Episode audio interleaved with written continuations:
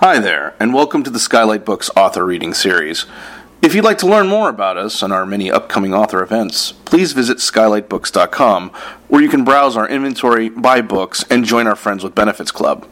You can also follow us on Twitter, Tumblr, and Facebook. To speak to a real live bookseller like me, please call 323 660 1175. Thanks for your support and enjoy. So, now to tonight's event. Glynnis MacNicol is the co-founder of The List, uh, li.st. Her work has appeared online and in print for publications including Elle.com, The New York Times, The Guardian, Forbes, The Cut, Daily News, W, Town and Country, Daily Beast, Capital New York, everywhere. Uh, she's the winner of a Contently Award and the co-author with HelloFlo founder Naama Bloom of There Will Be Blood, A Guide to Puberty. Um, she, Great. uh, she's in conversation with Ann Friedman. Ann is a columnist for New York Magazine and the Los Angeles Times and a contributing editor to The Gentlewoman. She co hosts the podcast Call Your Girlfriend and sends a popular weekly email newsletter. Um, we're here tonight to celebrate No One Tells You This, Glynnis's memoir chronicling her 40th year and its intended anxieties. Um, Alyssa Mastromonaco, author of Who Thought This Was a Good Idea, has called the book honest, hilarious, and raw. Her voice literally jumps off the page and becomes your friend, sister, caretaker, ass kicker. And Jessica Bennett, author of Feminist Fight Club, has said Glynnis lays bare the complexity of being a woman on her own in the world, in all its heartbreak, humor, and yes, joy. Please help me give a warm welcome to Glynnis MacNicol and Ann Friedman.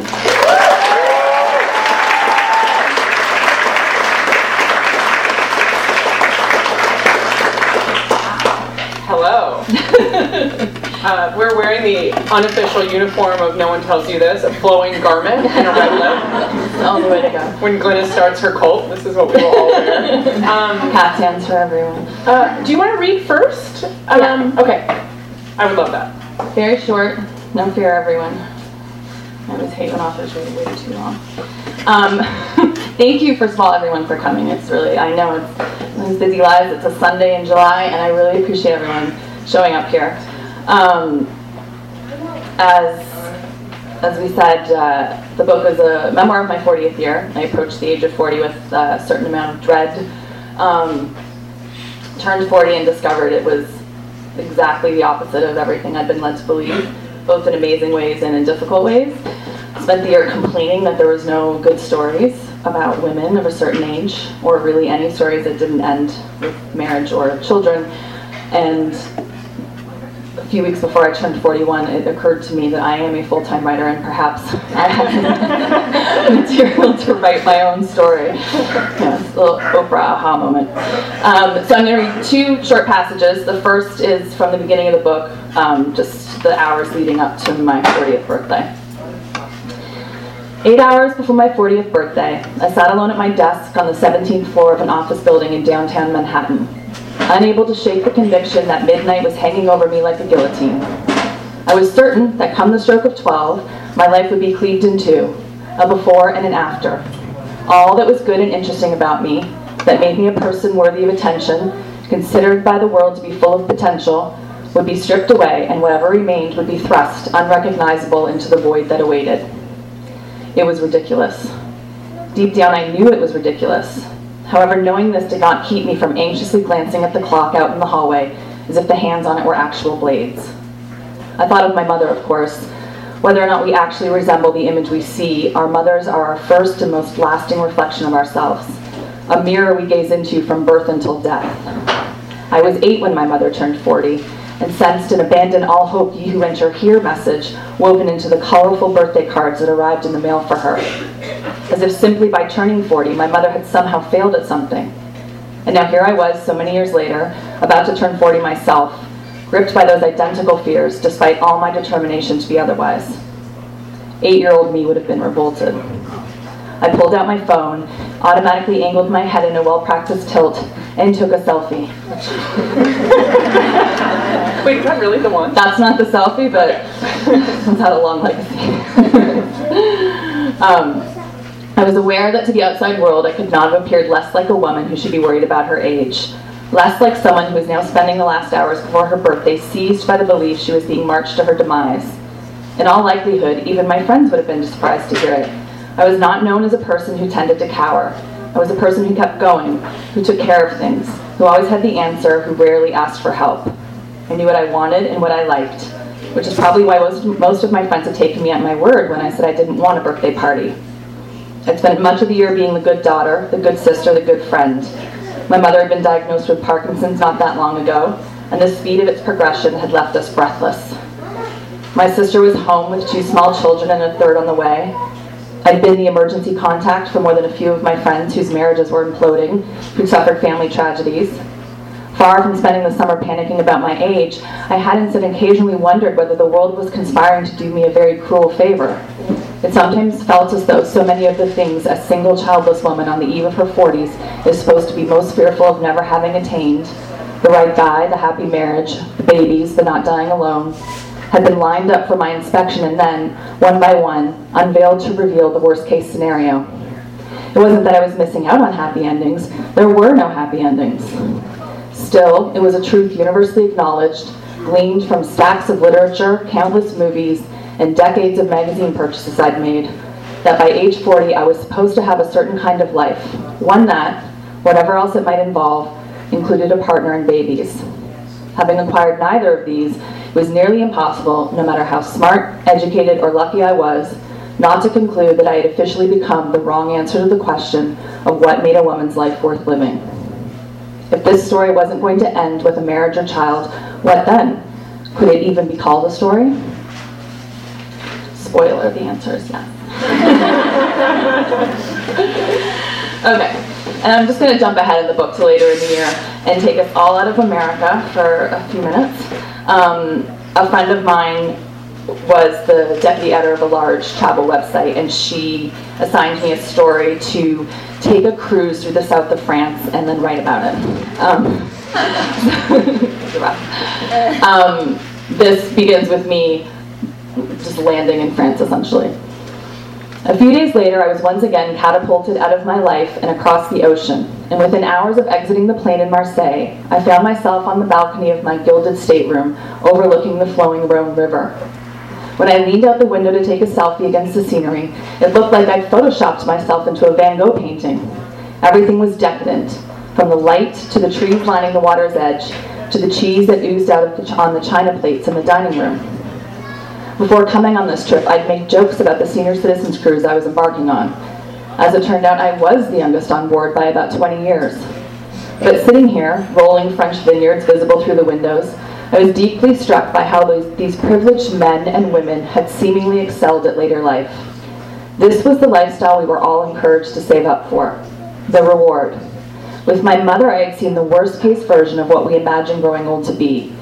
Here, I was observing the best case the difference was striking, especially coming back to back.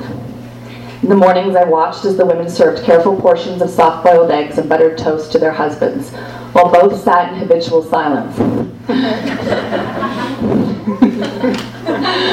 Perhaps that's what marriage became eventually one long ritual of performed habits. Over dinner one night, I was invited to join a table of two couples. My solitariness stood out nearly as much as my age in this group, and since arriving, I'd been on the receiving end of many curious stares, as if my being alone made them uncomfortable. I picked up my plate and plunked down in the chair they'd pulled up for me. It soon became clear they didn't know each other either. And as the first course arrived, dinner was at least four courses, they began well honed introductory stories about themselves. The couple on my left had met his children in Afghanistan more than 40 years ago. They'd had a clandestine relationship that continued into their teens. Afterwards, they'd managed to stay in touch when he was temporarily jailed during college for participating in protests. He wrote me these notes on toilet paper, the wife said, placing her hand over his and smiling at me, and then stuffed them into his pockets where his mother would retrieve them when she came to pick up the laundry. An anecdote that always fascinates me you're allowed to have your laundry done by your mother in jail. after her family immigrated to Germany in the late 70s, they lost touch. A few years later, shortly after he was released from jail, he traveled to visit family in Germany. The very first person he ran into at the airport was her cousin. Inquiring after her whereabouts, he quickly traveled to meet her. Two years later, they were married and immigrated to California. Thirty years and still we go strong, the husband said, smiling proudly. The couple on the other side of me were two women, Judy and Joan, celebrating their sixth wedding anniversary and their 65th birthdays.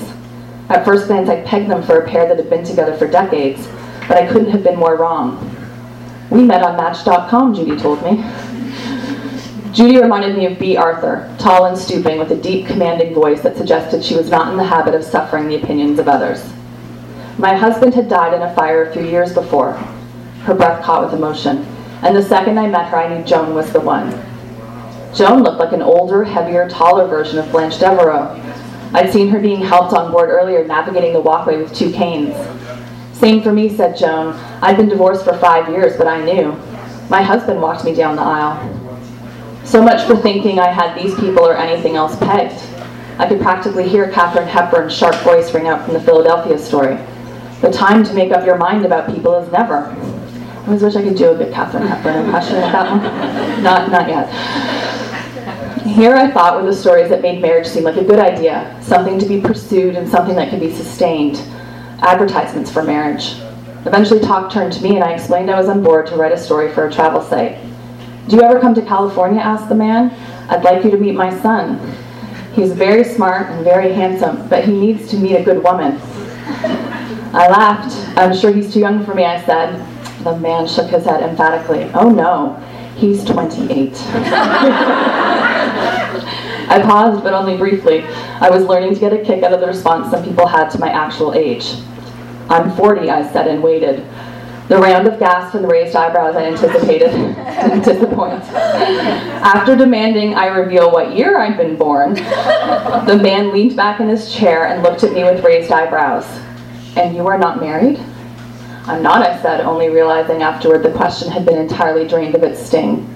Then again, perhaps it's hard to be stung when you have just stuffed yourself with a pound of stinky, gooey cheese and followed it up with a bowl of chocolate mousse.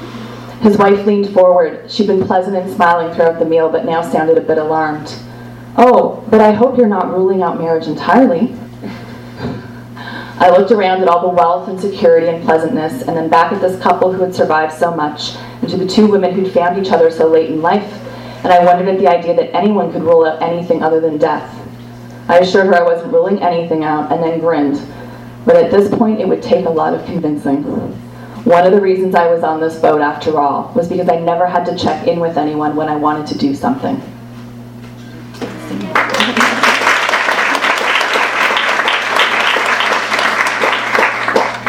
So I'm curious if you uh, kept track, um, maybe even before you knew that this was a book you wanted to write, of those sorts of extremely irritating things that people said to you when they found out basic information about you and who you are? yes and no. I didn't keep. I'm a, I've been keeping a journal since I was a kid, and I that year was so overwhelming for a lot of reasons I talk about in the book, having to do with my mother being ill, that I didn't actually keep a good journal that year. It's just that uh, interactions like that were so common that I had to pick which I thought was the best one and put it in the book. And then they have continued to happen since then. So it's almost like you can anticipate the conversation that's about to come because you've experienced it enough times that you're like, and no, I'm not married, and this, but I didn't actually keep a list. Did you ever think about preempting it? Now you can be like, and no, I'm not. Purchase my. Here's the link. yeah, exactly. Here's the I'll let you know at the end of this book too, or how this goes. Yeah, because I think that there's um, in in the kind of first part that you read this idea that um, the world has expectations that they place on. I mean, everybody, but in your case, a like you know a heterosexual woman who's like of a certain demo, you know, whatever. Like you you were very aware of like what the kind of supposed tos were.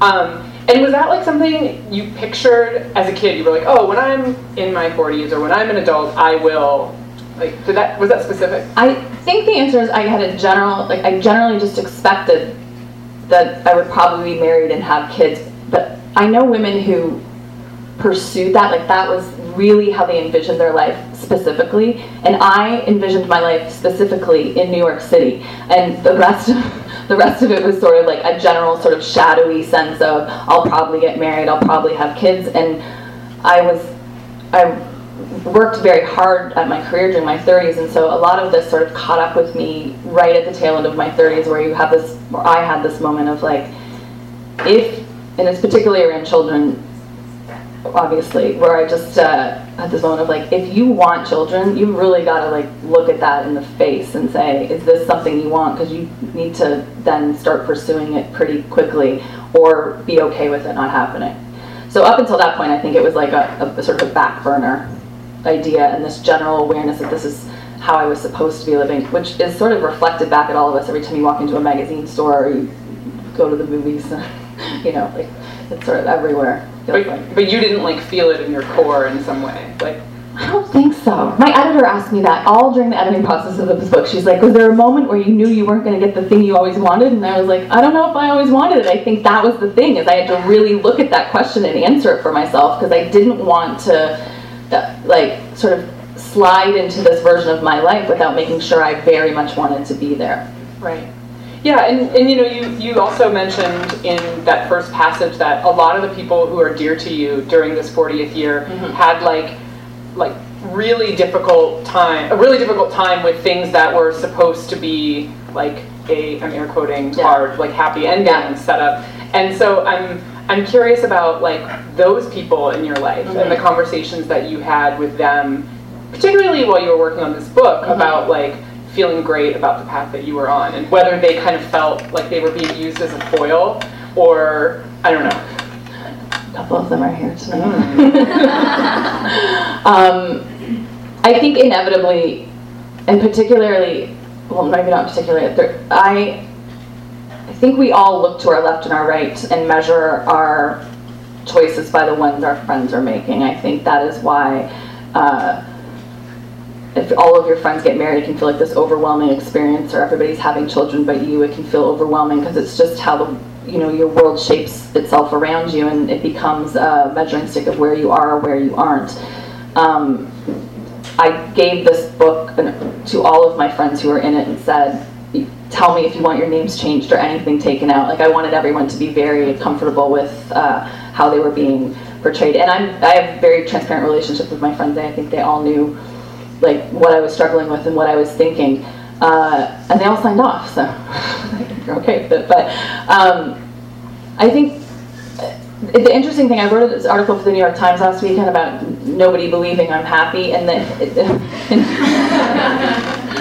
And in the editing process of that was removed a line where I make the point that no one who actually knows me thinks this. And so I got all these strange emails from people being like, you need new friends. And I was like, I do not need new friends. I got very, those are the only emails I felt, I didn't respond, but I felt very compelled to be like, that's not what that article was about.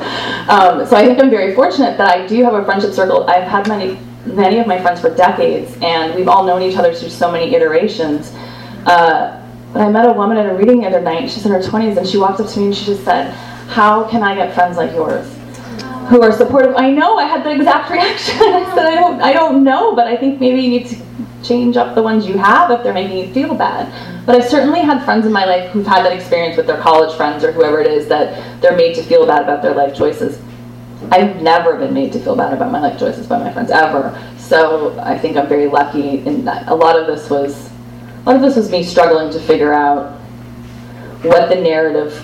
We, I talk about this a lot in the book, and we've talked about it. The sense of like, there's no blueprint for what this looks like because we don't really have a narrative. Have very narrow narratives around women's experiences, and so I was really struggling to figure out like what does my life look like from here on out, and how do I measure it? Like, there's very little ritual around women's lives after a certain point, and that was felt very overwhelming were there examples that you did look to? Like um, people or like communities who you felt were like reflecting the kind of values that you saw in your own life? No and that's the thing is that everybody when i talk about this people always say well i have an aunt that did this or my grandmother's sister or like here's this woman and i appreciate that i'm far from the first person story. I mean like that women have not married and not had children and lived fulfilling lives has clearly occurred before this moment.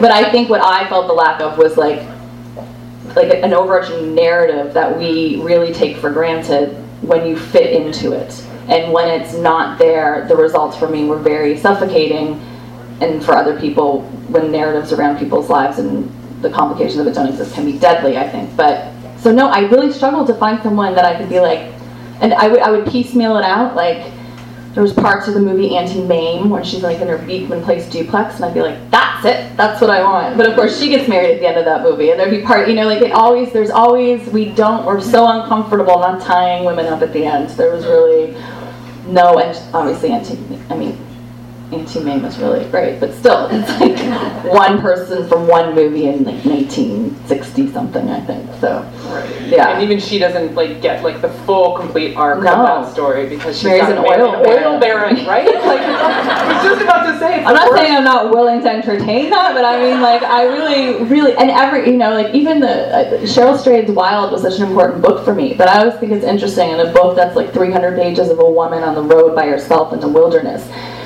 Slide in that line at the end where it says, and however many years from now, I married my husband and brought my children back here. And I'm like, man, I bet there was a lot of pressure to include that line. And I, even if, and obviously it's true, and I think that's wonderful, but I would have really loved that book to not include that line at the end. Right, if it was like, and I came back Right. 15 years later and I felt awesome. Yeah, about my life, exactly. like that was yeah, just yeah. left it. And you know, if she'd done that, the top search, like Google search for her would have been Cheryl Strayed husband.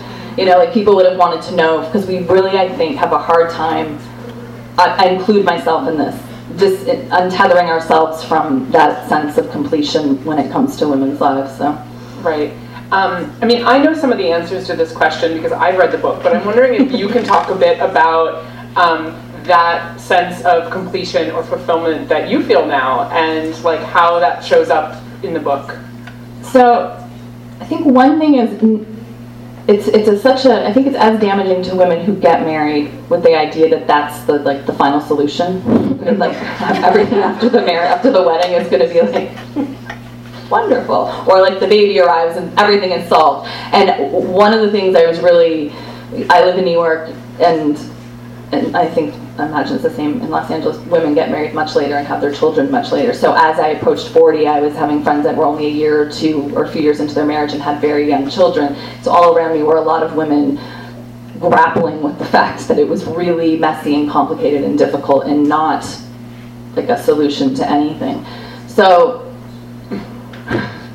again, newsflash. but I think that's also really difficult for women who are married with children because that probably doesn't get talked about quite enough either.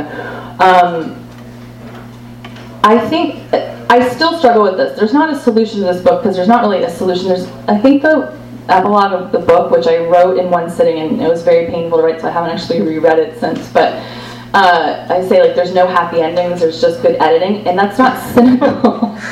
it's just like the only ending is death. Like that's the ending. and then then there's nothing else. But up, up until then, there's like it's like I don't look at it like there's waves of of like extraordinary happiness hopefully and then there's waves of extraordinary difficult and like you sail from one to the other as you go until you are dead and so i have found one of the ways i think one of the biggest biggest struggles in my life i continue to struggle with this is a real uh, a lack of a blueprint lack of ritual essentially like there's no way to mark my life in a very widely recognized way writing a book is one of them but like what do you do when you're not a person that writes a book about your life but then puts your face on the cover of it like uh, so I think one of the things I felt is that travel is something I get enormous satisfaction out of, and it, in many very literal ways, it involves like a beginning, a middle, and an end. Like it gives that whole arc to your life where you just leave, you go somewhere, and you come back. And I do wonder if there's some connection between we see all these stories about single women traveling and women traveling in general. Like it's a real, an automatic sense of purpose and I and I also like to be on the move, so I really enjoy it. But I also think part of this book was about me looking in the face a lot of things I'd sort of internalized or things that I was supposed to be ashamed of. I think there was this weird thing when I turned 40, like I was ashamed of myself for turning 40. and there's shame on you for being healthy and 40, you know? And I some people speak, but some people just read the book, talk to me as if I'm still sort of in that place. I'm so far away from it. I feel really just absolutely released from any of those feelings. I feel like I feel powerful. Actually, is the word I keep coming back to. Not just even like great or excited. Like I just feel powerful. Like I'm so certain of who I am and so disinterested in opinions. Um, one of the things I really love about this book is the way you talk about how. I'm actually just going to read your line because I was trying to paraphrase, and obviously you did it better. But um, you write, "We're always drawn to the clearest articulation of what we think we lack," Yeah. and that obviously happens really easily on like the internet, where people are projecting a clear articulation of what they think is great about what's happening with them. But it also happens just in life, like Yeah. the people we're surrounded with, like the media we consume, and. Um, The celebrities we're obsessed with, so like, yeah. yeah, and you've written. I mean, you you, you touched on this a little bit earlier, um, and you've written about this with regard to like your apartment. Uh, but but everyone is kind of someone's version of the Yeah. what they're what they're missing out, and um, and I'm curious about whether you how you feel about stepping into this role as like a, a certain articulation Yeah. of a certain type of life or path. Or, I, the book only published five days ago, so this is all very new, but I'm starting to feel work through it right now in. Yeah. yeah. Um, the answer is I try to be, I hope to be, and I certainly try to be in the book, like very clear about the messiness of this. Like as I was writing the book, I started writing the book almost immediately after that year ended, and I was a writing teacher that said you'd always wait five years until you write something. And in the writing of this book, I kept thinking like, if I was writing about being 23 years old, it would be such an like a I would be so able to articulate all the things I was feeling. It would make, probably make for a much cleaner, uh, more enjoyable story. And then I thought, I'm really attracted to stories that capture like a certain messiness of being a woman because it's so rare. Like the Top of the Lake part season two is bananas, and I love it. like, but I really I was hoping to capture that in a little way, so it would just be like there's some parts about my life that are great, which I think single women, especially single women over 40, never get credited with having anything enjoyable, which ties back to this like, you could never possibly be happy. And there's parts of my life that are so difficult that you also don't get recognized for because it's so, so easy to slip into being an object of pity. And so I really wanted to be like, here's it all. Like this is all. This isn't a solution. I do have a great apartment, Which came up in all the letters I got from men after that New York Times piece. They're like, an apartment's not a baby. It's not going to make you happy. and I was like, uh, I'm willing to risk it. Like, um, um, it does, and it doesn't. It's not something. It's just like, especially in New York, where real estate is such like the, the preeminent way. It's just I really wanted to be like, and also tie back to that a room of one's own, like a woman having a home that she likes, that's not like something she's settled for, but that she chose, which is satisfying.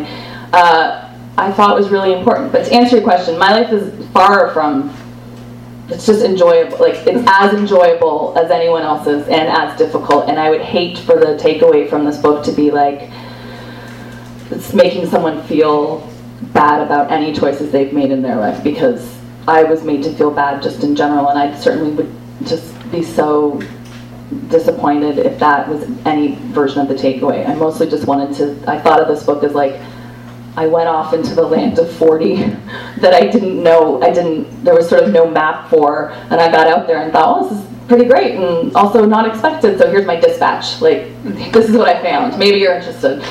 From the front line. From the front line. Yeah. I mean, you are a reporter. Right, right, yeah, exactly.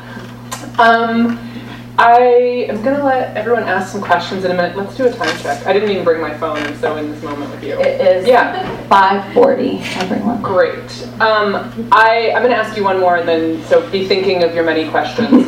Um, Ask me anything. Right. Probably most of it's here. And I, I think that um, one of the tough things about setting out to write this memoir specifically because you didn't see a lot of stories like this is then feeling like you maybe have to be a stand-in for too many types of like literally every woman who is not partnered and Right. does not have children. I mean that is a huge swath of the world and um, I would love to hear you talk a bit about the section of your book where you are on a road trip at the same time that you are um, listening to the news about Sandra Bland and just like a little bit about how um, you grapple with questions of privilege in this book because for me I think that is one of the toughest things about memoir like I understand someone is telling their personal story while at the same time like we want to acknowledge that this is a whole world happening Yeah. so I think there's a, a couple of uh, answers to that. One is that I, we have so few stories about women, truly, even though we like to be told like, oh, there's too many personal essays, or like, there's, here's a shelf of chick. Like on the in the Library of History, there's like half of a shelf devoted to books by women and like,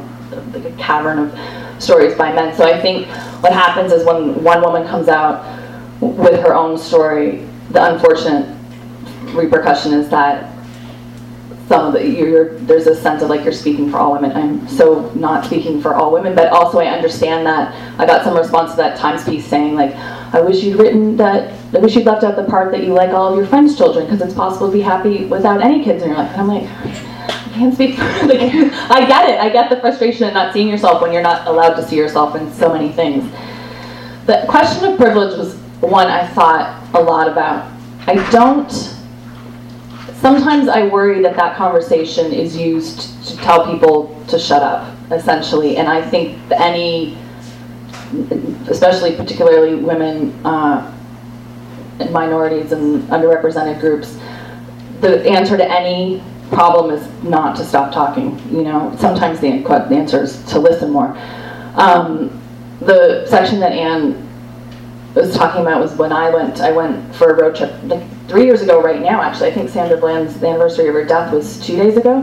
Um, and I have driven across country many, many times. It's one of my favorite things to do for like 20 years. And my friend Joe and I were driving her across the country. She was getting married and meeting her fiance, and I would joke that instead of walking her down the aisle, it was like driving her across the interstate. but we left just as uh, two days after Sandra Bland died, and so the news was very much us on the road, two women. Joe's going off to get married. I had just sold the, the There Will Be Blood book that they mentioned earlier, and this sense of like exhilaration and excitement. And we were accompanied along the road with uh, the reports of Sandra Bland, and I just Um, was so aware, and I've been made aware of this many times on the road. Everyone should drive across America. It's an experience, but of how differently the stories around my life as a white woman in this country affect how I'm treated and how differently Sandra Bland was treated for no other reason than the color of her skin, and, and that the narrative. When I say the narrative, I found narratives around women's experience suffocating, and how narratives around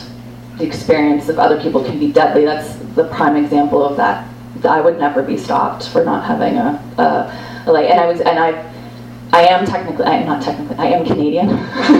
so I'm technically, I'm technically an immigrant, although I, I, my experience as an immigrant, I've seen people uh, tweeting about that today, is so wildly different than, than anyone else's because I'm white, because I have no accent.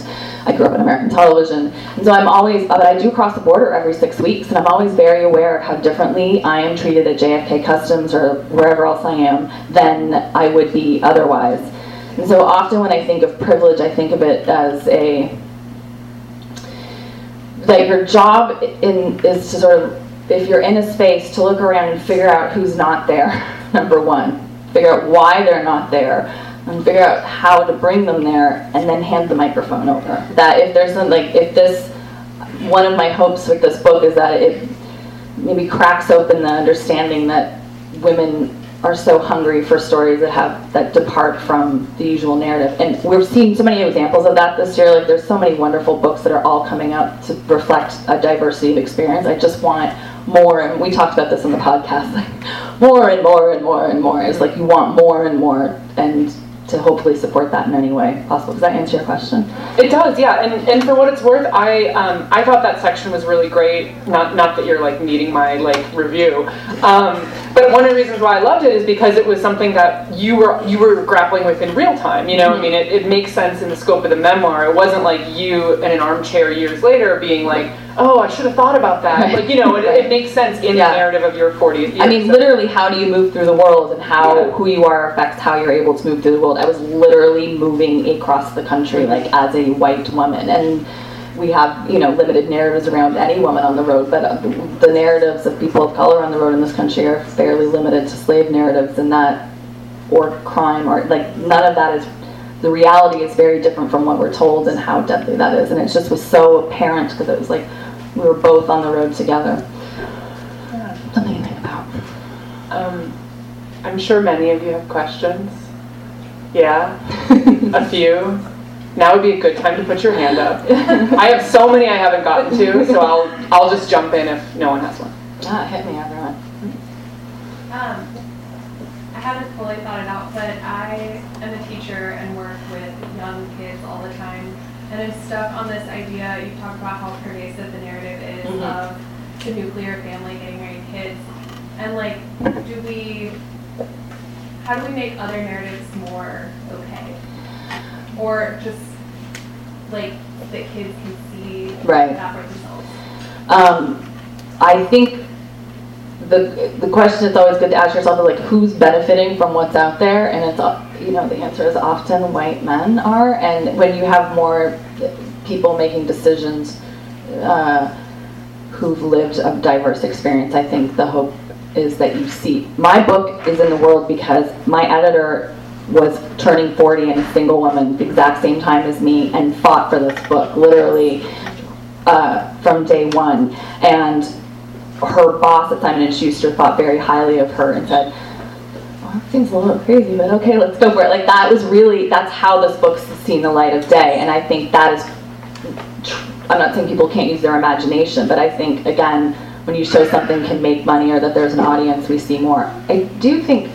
I sometimes it's sort of a joke and it's sort of not. Like the narratives when people ask me like who are my heroes or what narratives did I look at they were all books I read as kids. Like the Laura Ingalls books just factored huge into my life. But you know so did Harriet the Spy and so did Nancy Drew. And but all those books essentially stop like when a girl gets married or gets her period. It's like her lack of agency comes with puberty. And so to be a 40 year old woman and saying wow the book I still really relate to is Little House on the Prairie is like very problematic on a number of levels, but but like uh, I, that to me is is uh, says something. But yeah, I, who's making the decisions? I just we talk about this all the time. We talk about this with Hollywood too. Like who's making the decisions about what stories get made, and how do we suffer when the only people making those decisions look to see their own experiences? I did a podcast yesterday. Um, the Longreads podcast and with Don Van Natta and it's I love his newsletter and I love the podcast but he did ask me he said people have said that this um, book passes the Bechdel test, which is, you know, two women having a conversation with each other that has nothing to do with men. And he said, "Did you set out to to make a book like that?" And I said, "I set out to, to write a book that reflected reality, and most conversations I have with women have nothing to do with men." Like, and and it really was revealing though, because I thought, if how would people know that based on what we see at the movies? That so few of our conversations really have anything to do with men. Well, right now they do, but not in that way. Um, so, yeah. like, like, wouldn't it be fun to have like a five-year period where the only people making decisions were, you know, the, uh, people of color and women and underrepresented groups, and just see what the result of that was? We're edging towards that in certain ways, which I find really interesting and encouraging and fascinating. But I would just like to see it more comprehensively, you know, exercised. I'm curious, you mentioned about rituals, Mhm. and how do you think it's specifically different for women versus men? The interesting thing is, I haven't thought a lot about the experience of men. A couple people asked me that. Like, somebody said, "Did you think about men when you were writing this book?" And I was like, "No, not really." Um, I think women.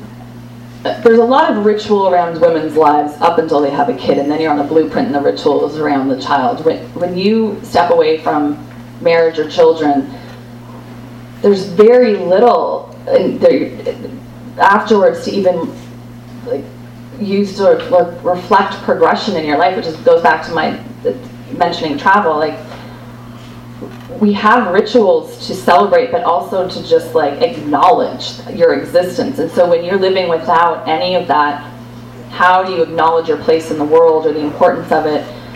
There's no Mother's Day. There's no, you know, like there's there's there's nothing. And I don't know that we understand how damaging. Like I don't think I thought about how damaging that would be until it became a place of like how do how do we celebrate me? There's that Sex and the City episode, the shoes. Everybody all knows I'm talking about. Like you're right to shoes, where she says, "I'm gonna have a baby shower, and everyone has to bring me shoes." Like that was one, I think, way to get at what's lacking. And I also think this whole conversation around self care, even though it's mocked, like that's another way that women are trying to recognize their own lives outside the role of, you know, the traditional narrative. I don't know what the answer to it is yet.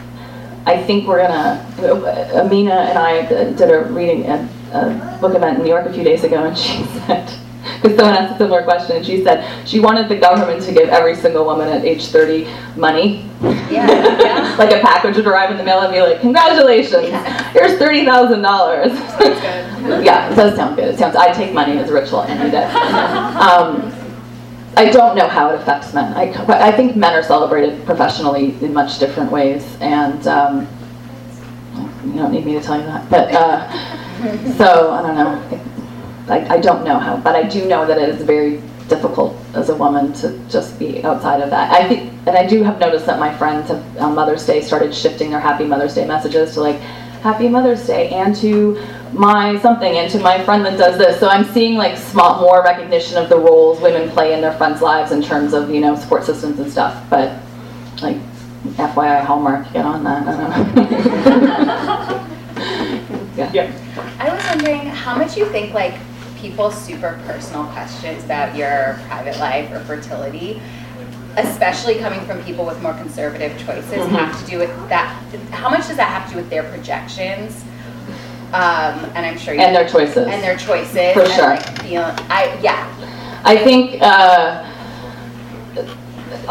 so often when someone has a problem with the way you're living your life, it has very little to do with the way you're living your life and a, and a great deal to do with the level of comfort they have about the way they're living theirs. Um, I think there's another level to that where there's a certain segment of the voting female population, like 53% of them, that maybe have uh, benefited from a certain uh, patriarchal structure that uh, an interrogation of that is very uncomfortable and it's easier to say you can possibly be happy because if you are happy what does that say about the choices i've made that were supposed to make me happy? I rarely encounter that from women my own age but i have definitely encountered that response from women 10 to 15 years older than me a lot.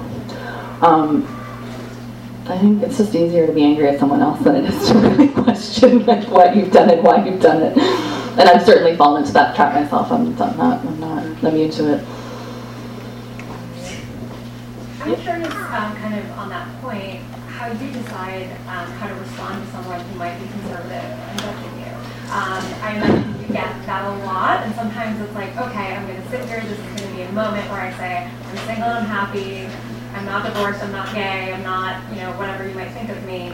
Um, versus just kind of moving along, like this is not a conversation I'm going to win, so I'm just going to say, oh, my boyfriend's busy or whatever. Like, do you when do you take the time to kind of get into things versus just move along? I lost. I don't. I no longer feel the need to defend my own life, uh, and so a lot of times I approach that with some level of sympathy, or like, like what's happening in your life if I have the time to ask that question. um, uh, so I live in New York, and I don't get it. I don't get that a ton. I have definitely got it in my email recently, and I don't answer those emails. I mean, why would I use my energy? I don't feel the need to defend my life. I really don't, and I'm sure that is partly the result of having written this book. Like I really exercised a lot of my own doubts and just put it out there. But like now it's out there, and I'm kind of like, you know, this is not my problem.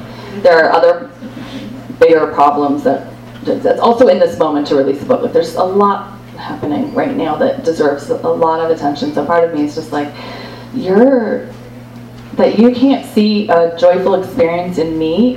It makes me sorry for you. Like, like, well, how do you experience joy then, or how do you have empathy, and how do you operate in a world with that lack of empathy or really imagination?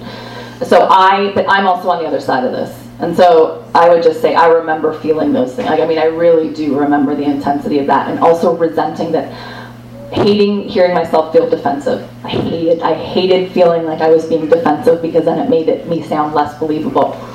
I'm very good at not answering people when they talk to me. Though I have to tell you, I waited tables for a long time. I mean, I can be like just not have not answer and end up making someone else uncomfortable. Yeah. Is that answer? Yeah. There's no, there's no like, I don't have like a quick response, but I will say as I've gotten older, I tend to think that something's up with them and maybe they want to tell me about it. And if I feel like I have the time to listen, maybe I will. Um, we have time for one Oh, more. okay. Back there. I don't want you to feel defensive. Yeah. Yeah. But, um, you're very happy in it, and I can see that, and I feel. I think happy is a really trouble problematic word around like like I feel like fulfilled and like have, that I've been having a rich life. That's maybe a better way to to You just describe. said that you're happy when there's still a troubled. No, I just mean I think happy is like a, a, a, a It's complicated. it's yeah yes. I. Happy suggests that there's like a solution and it checks it off I and I'm over here. Africa, Yeah, you know, they yes. live a lot, a dollar a quarter, and, you know, and I just go, Yeah. I have problems? Right. But I had been single Mhm. at forty, and, and I loved it, and Mhm. I've had a couple of great careers, it's, it's fantastic. Um, but could you see yourself, life is very interesting, especially for an intellectual. Mhm. Could you ever see yourself having so much fun and having fulfilled yourself in this wonderful world of literature? And then decide, gee, wouldn't it be nice to raise some kids? Mhm. Could, could you foresee? I mean, I, as I said in that, in your mind. yeah. Could you foresee that that might be as well a really neat life? I mean, I hope the takeaway from this book, if you read it, since there's a lot of chapters devoted to the children in my life, would never be that children aren't fulfilling. Like I would, that I find that to be an impossible takeaway from this book. But um, I also, I, I, I really wonderful mother, right? To teach a child. Yeah, I'm a wonderful aunt right now, though, too. Like, and as somebody that didn't have those figures in my life, I'm very, I feel very privileged to play that role in the lives of the children around me because I lacked them. But I also really discourage people from thinking about their lives as like, oh, making decisions against something I might one day regret not doing. Like, can I foresee being satisfied by having children? Sure. I say this in the book. I said this when I wrote an article about it too. I think the way we phrase like, I don't want children. That's true of some women, absolutely. But like, it was more a question. I was like, am I going to be okay without children, or do I want them badly enough that I need to make that the number one goal in my life right now? And the answer was, I'll be okay if I don't have children. And it's a much more complicated question than that. And and this idea of and again, the book has only been out for a few days, but the idea that my life is it's, it's obviously very possible to have a fulfilled life with no children in it. My life is enriched enormously by chil- the children I have in it. Um, like it's possible to to have both, and it looks very different than anything we're ever taught. And that to me was disrespectful. The idea that my life can't be enriched by children and I don't play an important role as I am is disrespectful to the importance of the role I play in the lives of those around me. And I just really wanted to say, this is what it's like, and so that we can just recognize that. Part of this is not being recognized, and I think many women, almost all women, deal with that at a certain point. There's a factor of invisibility, but I, to feel invisible at age 40 when you're a healthy person with a satisfying career and operating in the world felt really just like it's bullshit. you know? and it's bullshit for everyone, really. Like, I think a lot of people actually would agree with you, and it's, it's terrific you've written this book. yeah, well, we'll see. Early days. I've been on Goodreads every once in a while, and I'm like, oh, thanks for the one star. But No, yeah. just, just experience like the real time affirmation. Right. and Okay. interest. Thank you. Yes, I appreciate it. Thank you. Thank you. Thank you. You want to come talk about process here? Yeah, yeah, sure. Move, and you can do that. um, well, Yeah, tell me where to go. thank you guys very much for coming. Uh, one more time for Glynnis and. So. You've been listening to the Skylight Books author reading series. Don't forget, you can listen to this and all of our other great podcasts at skylightbooks.com. Thanks again for stopping by, and we hope to see you soon.